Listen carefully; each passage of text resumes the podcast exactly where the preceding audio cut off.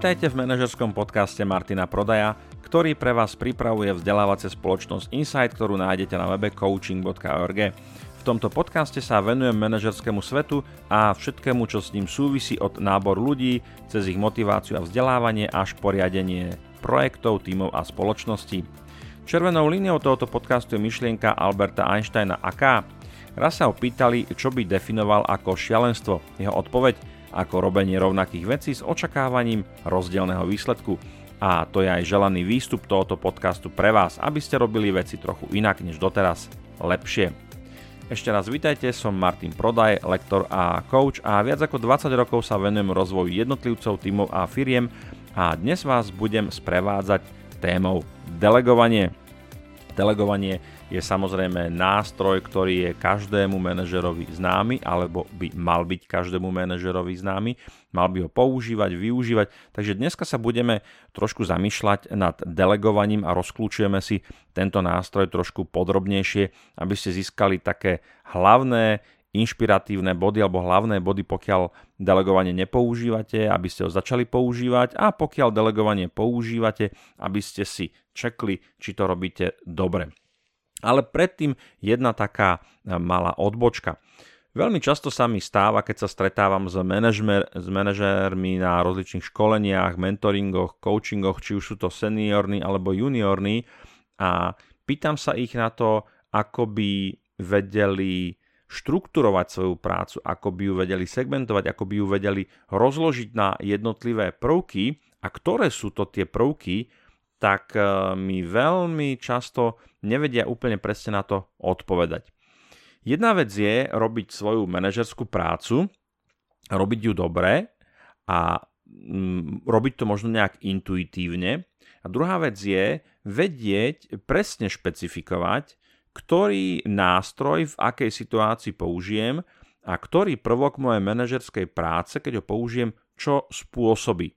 To je rozdiel medzi takým tým intuitívnym riadením, vedením, ktoré má mnoho ľudí prirodzene v krvi, ale nevedia to úplne označkovať, nevedia to štrukturovať, nevedia to, čo robí ich dobrú manažerskú prácu dobrou manažerskou prácou, nevedia to charakterizovať.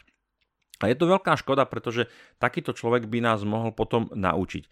Na druhú stranu tu máme ľudí, ktorí naozaj sú dobrí manažéri, e, robia manažerskú prácu veľmi dobre, a keď sa ich opýtame, či už je to na školení alebo v rámci coachingu, že čo je to ten konkrétny nástroj, prvok alebo element, ktorý má spôsobiť alebo spôsobil nejakú zmenu alebo mal nejaký konkrétny dopad, tak veľmi presne vedia pomenovať, že čo, prečo použili, s akým cieľom, s akým účelom.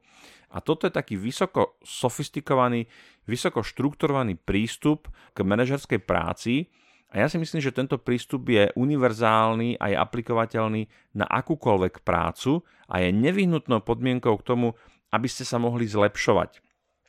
Keď e, ste manažér a viete, že niečo robíte zlé, a viete to na základe výsledkov, e, nálady v týme, komunika- komunikácie v týme a tak ďalej, viete, že robíte niečo zlé, ale neviete čo, tak ste v podstate v slepej uličke a neviete s tým nič urobiť na to, aby ste na to mohli odpovedať a na to, aby ste mohli nájsť riešenie a, a zmenili to, potrebujete vedieť, že čo nefunguje, čo nerobíte zle, ktorý nástroj používate nesprávnym spôsobom. Takže z tohto takého zamyslenia vychádza aj také moje odporúčanie, ktoré sa ale naozaj netýka len manažerskej práce, týka sa práce ako takej, akejkoľvek práce, že rozmýšľajte nad tým, uvažujte, že čo vytvára vašu prácu, čo je to kľúčové, čo sú tie nástroje, čo sú tie prvky, čo sú tie elementy toho manažerstva. Hej, keď sa niekoho opýtam, manažera, čo vytvára tvoju manažerskú rolu, čo robíš, aké manažerské činnosti, tak mnohí nie úplne úspešní manažeri odpovedajú vágne, no tak sa nejak stretávam s tými ľuďmi a dávam im úlohy. A to je všetko. Áno, ale keby sme mali ísť ešte trošku viacej do podrobností, do hĺbky, tak už nevedia špecifikovať tie prvky, tie nástroje, ktoré využívajú. No a delegovanie je vlastne jeden z mnohých nástrojov. Ja si to predstavujem tak, že manažer, tak ako údržbár, ktorý chodí po obytoch a opravuje vodovodné kohútiky, tak má taký ten kufrík alebo tú brašňu, Údržbársko v tej brašni má rozličné nástroje, ktoré používa vtedy, keď tečie, alebo keď netečie, keď vrzga, alebo keď nevrzga a podobne. Rovnako aj manažer má tieto nástroje. Tie sú veľmi konkrétne, sú veľmi pragmatické, veľmi ľahko uchopiteľné. Povedzme komunikácia. Spôsob komunikácie je nástroj. Vedenie porád je takisto nástroj. Delegovanie je takisto nástroj. Veľmi konkrétne. A ten nástroj samozrejme zase, keby sme išli ešte o úroveň hlbšie, tak si to môžeme predstaviť, že ten nástroj môže byť kvalitný alebo nekvalitný. Kúpili ste to niekde e, po záruke alebo niekde na bazári, e, ten nástroj to môže byť kladivo alebo nejaká vrtačka, raz buchnete s tým niekam do niečo a rozpadne sa vám to. Versus nástroj, ktorý naozaj možno je aj trošku drahší, ale staráte sa o ňoho, je to naozaj kvalitná ocel, keď je to nejaká sada náradia, vydrží vám to veky. Áno? No, Takže o tom to je, že vedieť vlastne si určiť, aké nástroje vytvárajú moju prácu, čo, čo robí manažera manažérom. To není to, že niekde na stoličke posadený a na vizitke má napísané, že je manažer. To jeho robí práve to, čo robí. Tie aktivity, činnosti a tie sa dajú veľmi ľahko vypozorovať, dajú sa diagnostikovať, dajú sa zmerať. A toto je taký ten e, level znalosti tej svojej profesie, kedy by som mal vedieť, že čo robím, prečo to robím, aký výstup z toho môžem očakávať. A vtedy som aj na takej úrovni, že môžem to veľmi efektívne a veľmi dobre zlepšovať. Poďme teda sa pozrieť na konkrétny nástroj a to je delegovanie. Povedali sme si teda, že to je základný nástroj manažera. Veľmi veľa manažerov nepoužíva delegovanie, nevyužíva ho. Je tam niekoľko dôvodov a veľmi častým dôvodom je taká nejaká nedôvera toho manažera voči tým ľuďom, taký ten postoj, že kým by som to mal vysvetliť, ukázať, odkomunikovať, tak si to radšej urobím sám.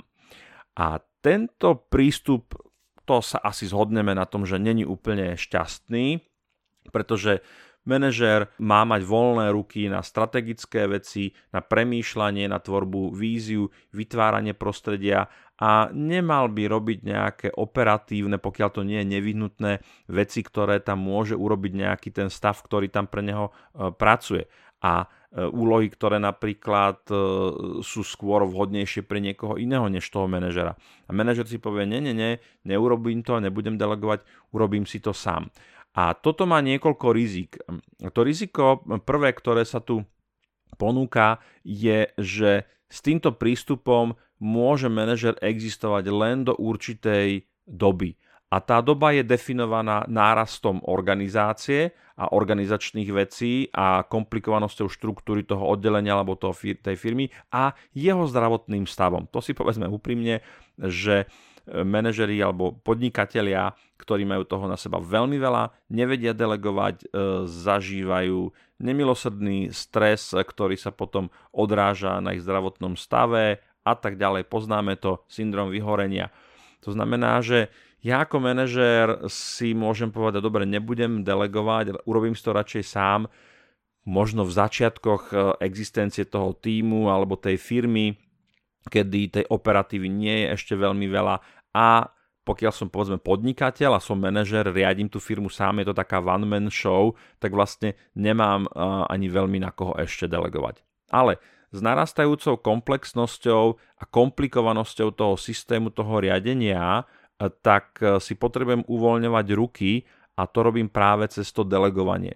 To znamená, že od istej miery sa delegovanie stane mojou nevyhnutnou súčasťou, nevyhnutným nástrojom, pokiaľ teda e, naozaj netrpím tým syndromom e, toho supermana, ktorý všetko vie, všetko dokáže a tak ďalej.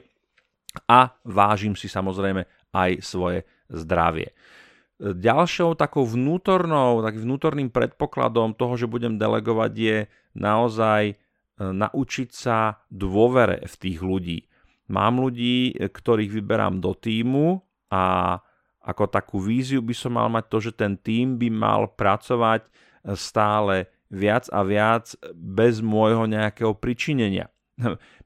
Častokrát sa mi stávalo, keď som pracoval s niektorými týmmi, že keď som sa ich pýtal, čo by potrebovali od svojich manažerov, no tak odpoveď bola, aby nám nezavadzali. A to je presne to štádium, kedy ten tým napríklad už môže byť dostatočne zrelý na to, aby fungoval, aby pracoval a vy ako manažér najlepšie urobíte, keď do toho nebudete veľmi zasahovať, keď tým ľuďom nebudete prekážať.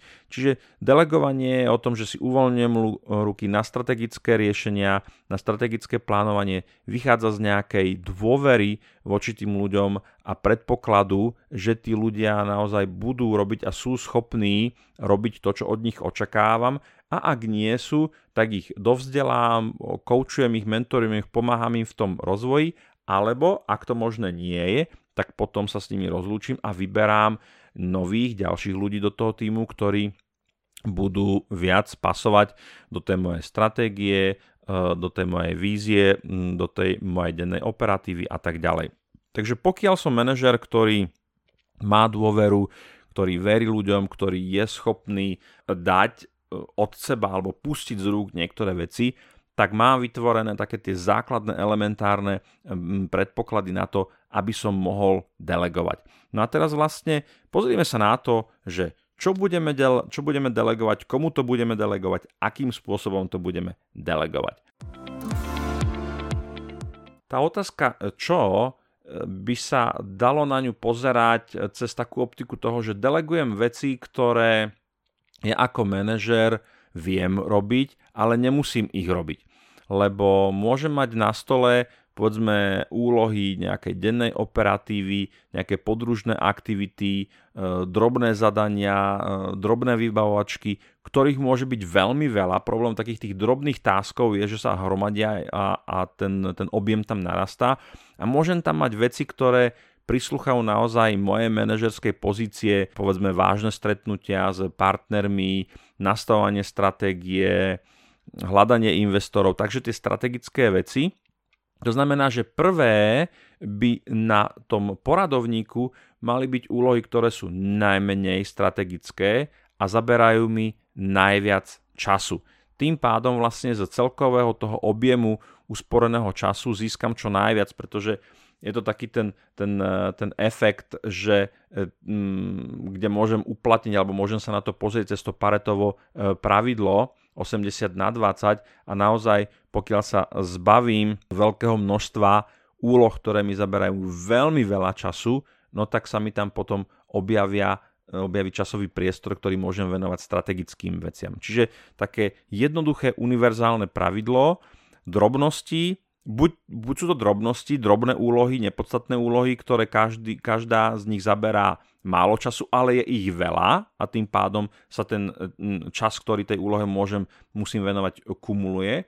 Alebo to môže byť zo pár úloh, ktoré robím povedzme na dennej, týždennej, mesačnej báze, ale ktoré sú z hľadiska objemu času zase veľmi, veľmi masívne. To môže byť príprava nejakého komplikovaného reportu, príprava nejakej záverečnej správy, čokoľvek, čo, čomu musím venovať veľmi veľa času, rádovo povedzme niekoľko hodín napríklad, ale není to napríklad aktivita, úloha, ktorá je strategická z hľadiska rozvoja týmu, rozvoja ľudských zdrojov, rozvoja toho oddelenia, rozvoja firmy, je to len nejaká podporná aktivita, ktorá musí byť urobená, niekto ju vyžaduje ale v princípe ma neposúva dopredu. Takže toto sú aktivity, toto je jedna optika, cez ktorú sa môžeme pozrieť na tú otázku, že čo vlastne budeme delegovať.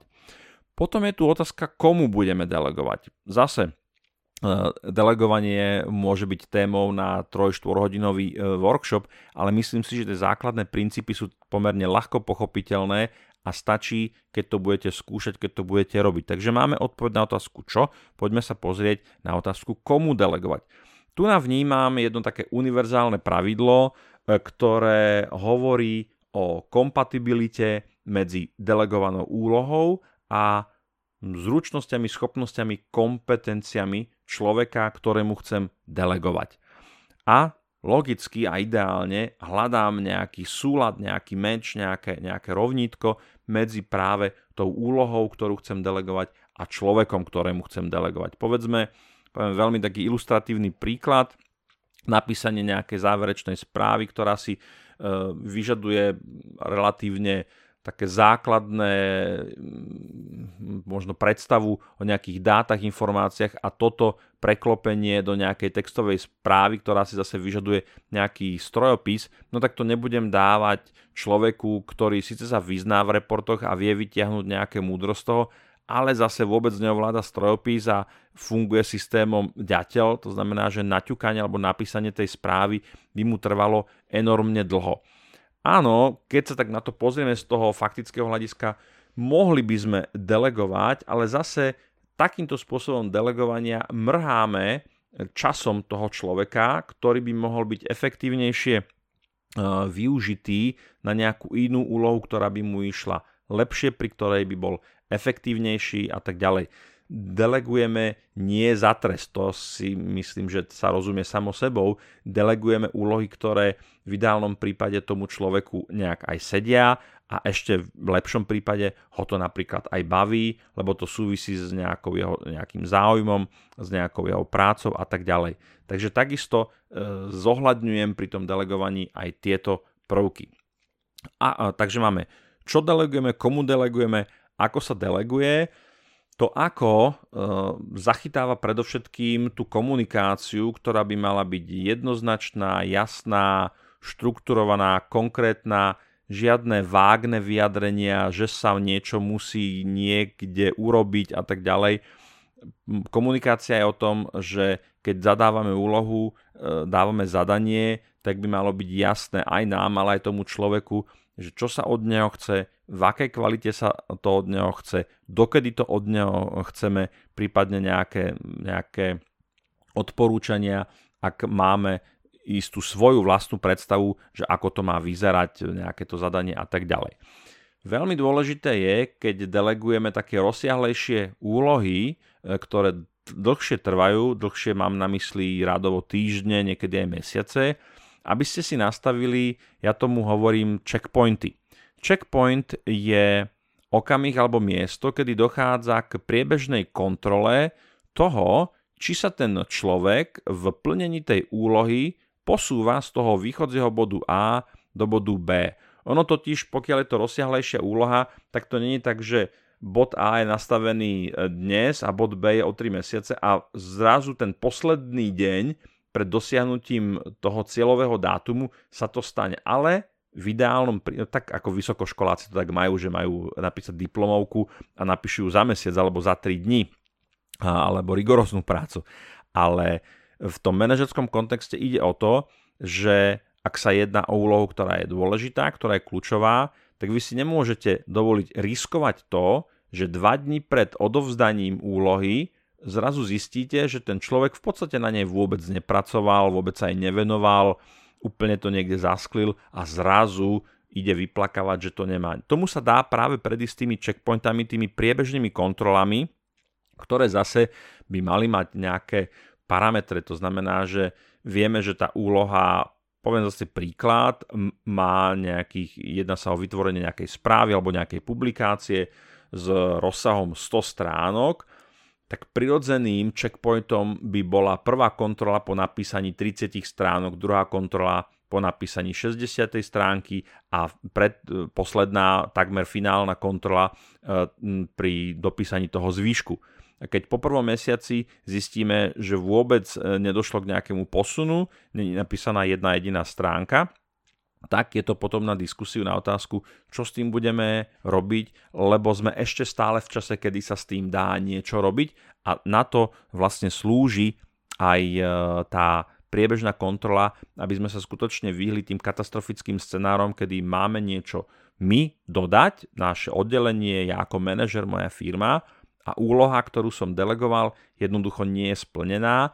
Preto, lebo a zase ja ako manažer som opomenul jeden z nástrojov v rámci delegovania a to je kontrola toho checkpointu alebo kon, priebežná kontrola aktivity, ktorú ten človek mal vykonávať.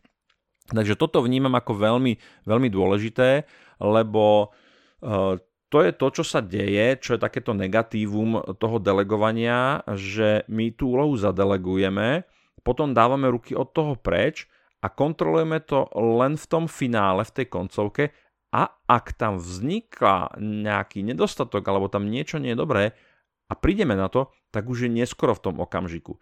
To znamená, že my si máme pozichrovať ten proces, aby to dobre dopadlo, to delegovanie, aby sme naozaj z toho dostali, čo chceme dostať, cez takéto kontroly, cez tie kontrolné mechanizmy, cez nejaký feedback od toho človeka, či už jeho vlastný, že on za nami príde a hovorí nám o tom, ako sa mu darí, ako to riešia tak ďalej, alebo tá kontrola je v našich rukách, je na našej strane a my sa potom môžeme zamerať na toho človeka, môžeme sa ho pýtať, eventuálne už pri nastavovaní alebo pri delegovaní tej úlohe už hovoríme áno, toto je úloha, toto potrebujeme doceliť a budú tu nejaké medzistupne, nejaké medzikontroly, ktoré nám zabezpečia, aby naozaj tá úloha, ktorú sme delegovali, aby bola splnená tak, ako ju chceme, aby bola splnená.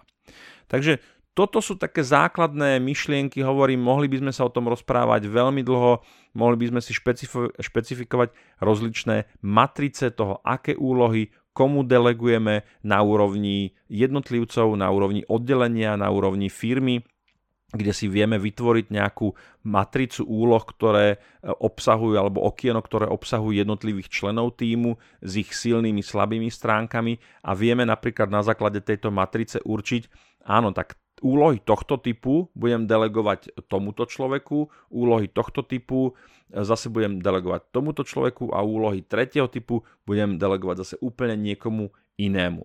No a postupom času vlastne tým cieľom je, aby skutočne ten proces delegovania bol zvládnutý, aby sa nám ako manažerom uvoľňovali ruky, aby sme naozaj mali čas na to, čo je dôležité, no a aby sa naši zamestnanci jednoducho zmierili, lebo niekedy je to aj o tom zmierovaní, že delegovanie je súčasťou práce môjho manažera, keď ja som zamestnanec a tak sa na to pozerám, že delegovanie je súčasťou práce môjho manažera, deleguje, ale to delegovanie je niečím, čo je prínosné, pretože dostávam priestor na rast, na skúšanie nových vecí, na rozširovanie mojich zručností, mojich kompetencií tým pádom vlastne akoby e, zabíjame dve muchy jednou ranou, spájame príjemné s užitočným, prečo, pretože aj tým nástrojom toho delegovania nielen, že e, e, vyriešime ten obsah, o čom tá úloha je, ale takisto podporujeme a dávame možnosť tým ľuďom v tom, aby